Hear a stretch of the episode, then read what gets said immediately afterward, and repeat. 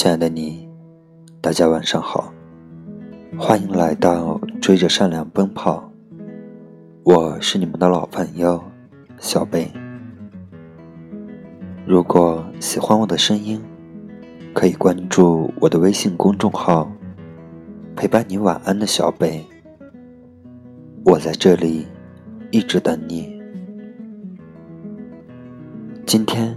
小贝给大家分享的文章是：是陌生感让我们得以自由。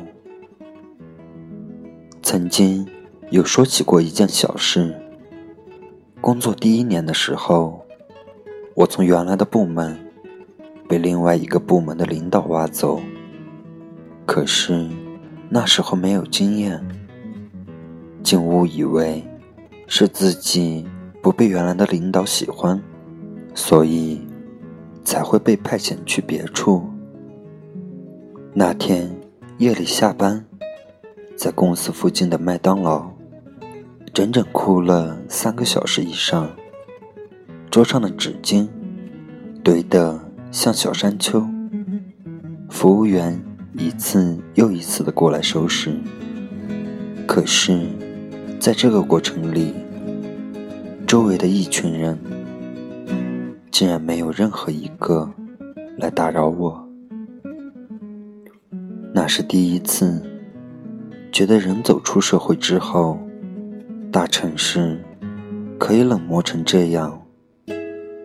可是再后来，我却喜欢上了这种克制的冷漠感。有一年，我的房东是个老头。住在二楼，一年四季都不开空调，一张凉席，一个风扇，周而复始。他那房间的门口，大部分时间都是敞着的，因为每天都有人会来询问租房的事。透过那扇门，总是看见他听着收音机。然后发呆。那段时间，工作压力大，每次拖着疲倦的身子回到家附近的时候，情绪就开始难以抑制。有天，我照旧走到公寓一楼的大门口，然后脱下鞋子，光着脚丫，半是哭泣，半是唱歌的上了楼。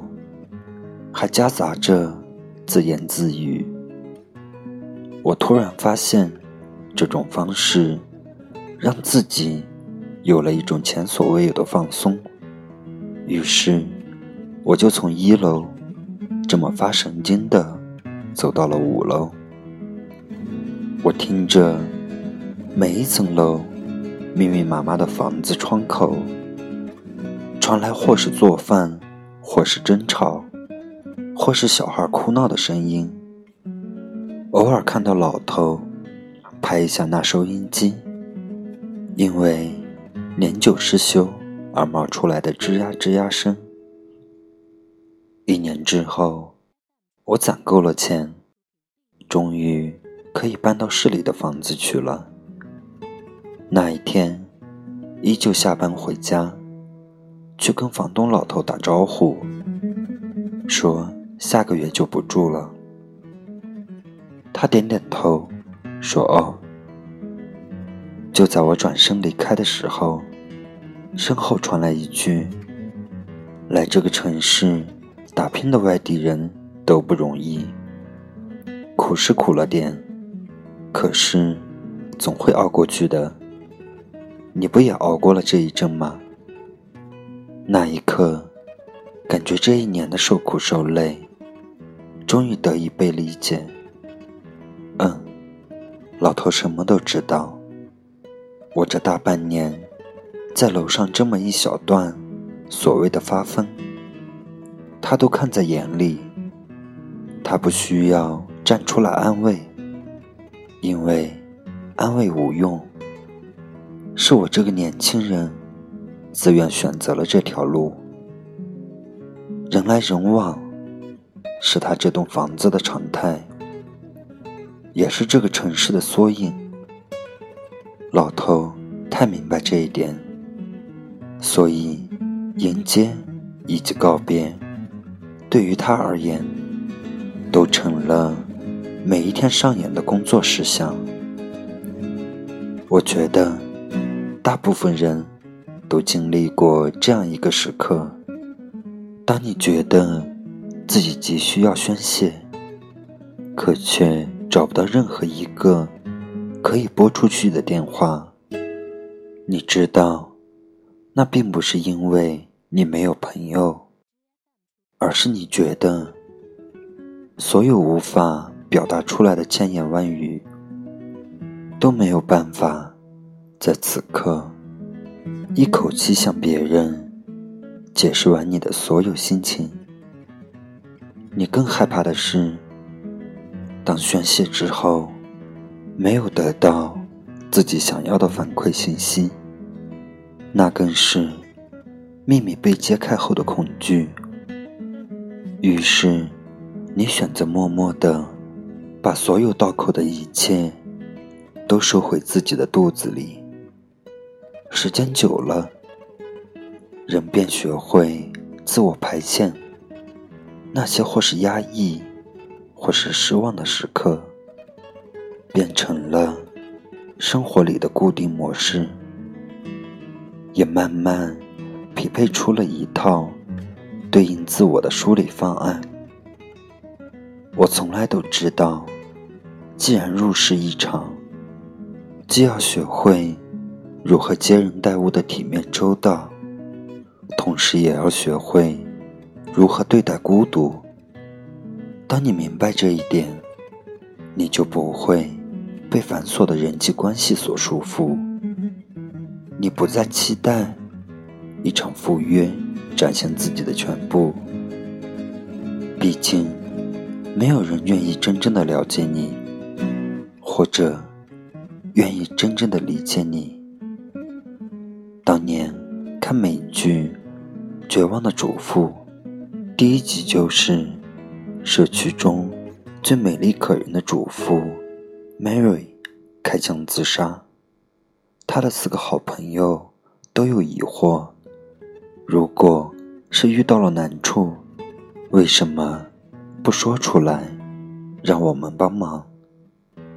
直到后来的日子里，我才能越发的体会到这一部剧集编剧的伟大之处。它能够告诉我们的启迪是：如果一个人觉得自己无法排遣孤独，并且需要释放，他是会求助他人的；而当他连别人都不想求助的时候，那就意味着。我们任何人也无法看出他的绝望。所有波涛汹涌的内在情绪，所匹配的表情，大部分都是平和，以及无异于往常的。有多少人是在平和的日子里面绝望的前行着？其实，差别只是在于那一步，你迈过了。或是不去接受它。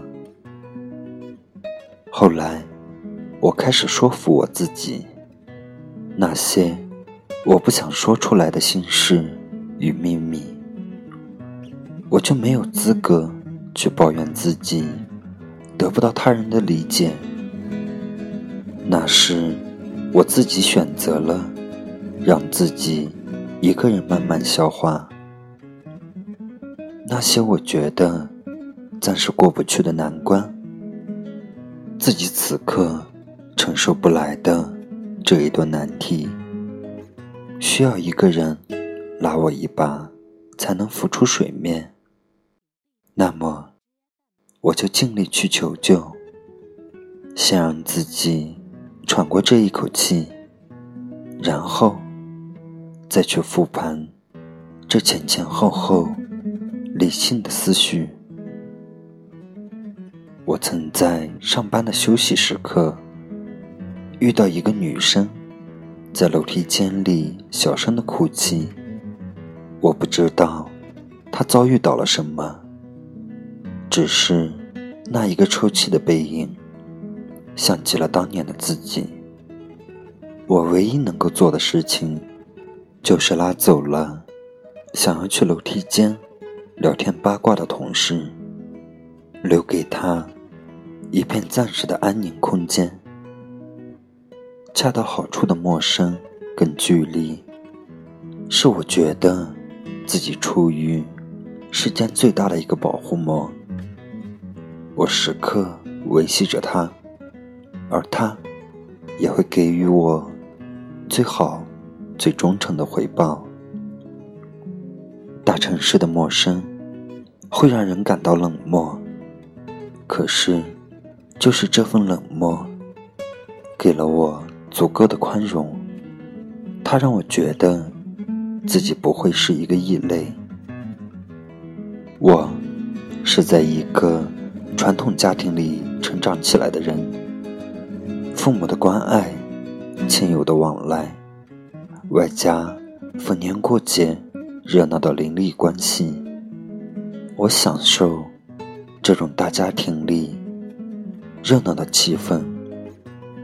可是，我并不打算一直与它共存。它之于我而言，就如同……旅行的意义一样，只是生活里的一抹调味品。他告诉我，我有家人可以依赖，有家乡可以归宿，有童年的田间稻草得以回忆。可是这一些，并不足以支撑我对这一份热闹日复一日的热爱。它绝不能成为一种常态。我觉得，人的生活状态是自己构造起来的。就像我身边的朋友说羡慕田园生活，城市的糟糕交通跟空气让自己压抑。如果回归到现实本身，让他。回到边远的农村里，他又开始犹豫。我们要时刻警惕自己内心的追求，是一种自发式的热爱，还是一种逃避式的伪向往？自发的热爱，是我在旅行的路上认识的一家客栈的老板夫妇，他们。为了自己的田园理想生活，在大都市奋斗了十年，到达那一个他们可以抵达的地方后，他们也不再眷恋大城市的种种。人总是在失望的时候生出一种念想：换一个地方，另一种生活方式，会不会更好？我觉得，人之所以痛苦，不仅仅是想要而不可得，而是想要的那部分根本就不存在。然而，你并不自知。我就是从一个不自知的阶段走过来的，然后才渐渐领悟到，回忆人生过往。是很累的一件事，你要把它留给那个你真心想告知的那个人。生活的经验告诉我，如果一个人愿意诉说他的故事，你要做的只是引导，而并非刨根问底的追击。那是一种压迫式的状态。你曾经这么对待别人，你终有一天也会被这么对待。有时候，一个人的底色是很难用一个绝对的词语去形容。悲观主义的内心，其实也有特别积极向上的一面。恰到好处的分寸感、进退感，让人。从非黑即白的极端探索中，得以走出来，继而告别对抗，转为接受。是陌生感，让我们得以自在，继而收获自由。它更是混沌世界中让人保持清醒的那一份力量。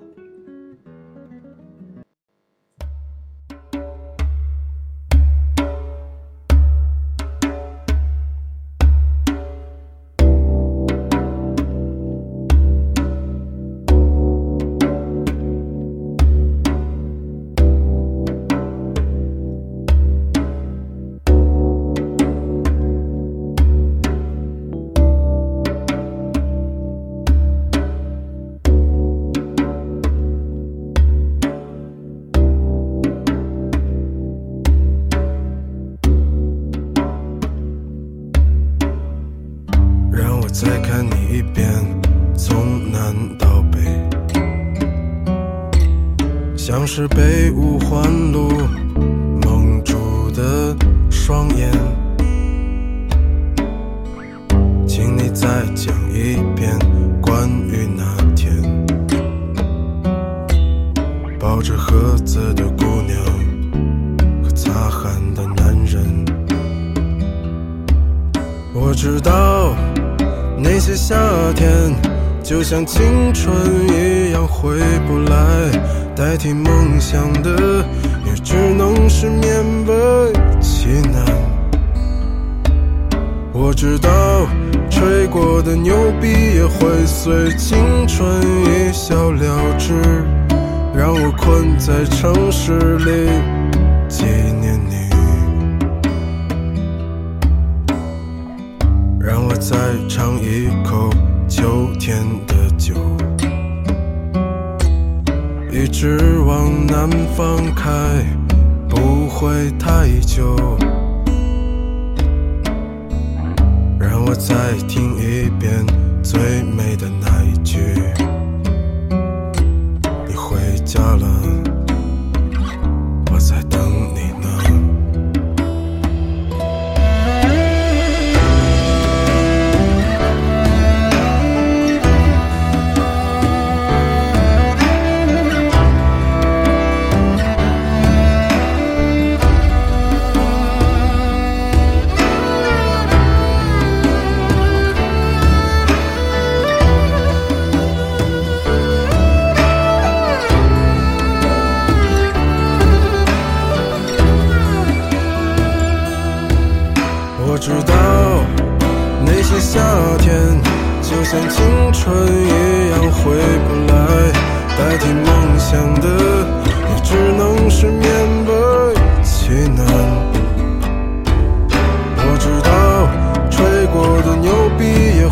会随青春一笑了之，让我困在城市里纪念你。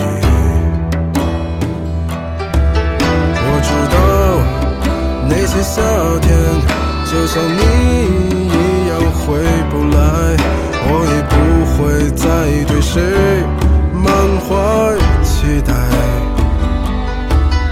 我知道这个世界天都有太多遗憾，所以你好。再见。